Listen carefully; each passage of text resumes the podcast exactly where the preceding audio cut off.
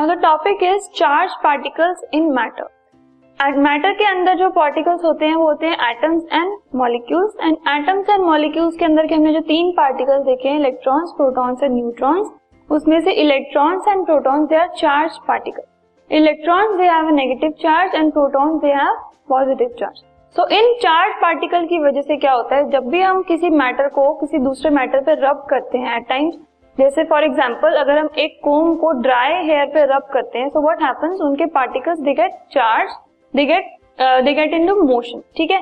Motion में होने की वजह से क्या होता है कि वो दूसरे पार्टिकल्स को अट्रैक्ट कर सकते हैं। For example in this case if you see अगर हम ड्राई हेयर के ऊपर कोम को रब कर रहे हैं सो व्हाट हैपेंस जो उसके पार्टिकल्स हैं, उस पर मूवमेंट स्टार्ट होगी। मूवमेंट स्टार्ट होने की वजह से वो क्या कर रहे हैं? दूसरे पार्टिकल्स को अपनी तरफ़ अट्रैक्ट कर पा रहे हैं ठीक है? अट्रैक्शन पावर तो तभी होगी ना जबकि जो हमारे पास एटम्स के अंदर जो मॉलिक्यूल जो इलेक्ट्रॉन्स एंड प्रोटॉन्स हैं उनके पार्टिकल्स जो है वो चार्ज हो जाए ठीक है? चार्ज हो जाए फिर उनमें मूवमेंट स्टार्ट हो जाए तो अट्रैक्शन पावर उनकी ज़्यादा हो जाती है। So this is the reason by if we rub comb on dry hair तो वो स्मॉल uh, जो अगर हमारे पास पीसीज ऑफ़ पेपर पड़े हैं उसको वो अट्रैक्ट कर पाते हैं ठीक है? We will move on to the next topic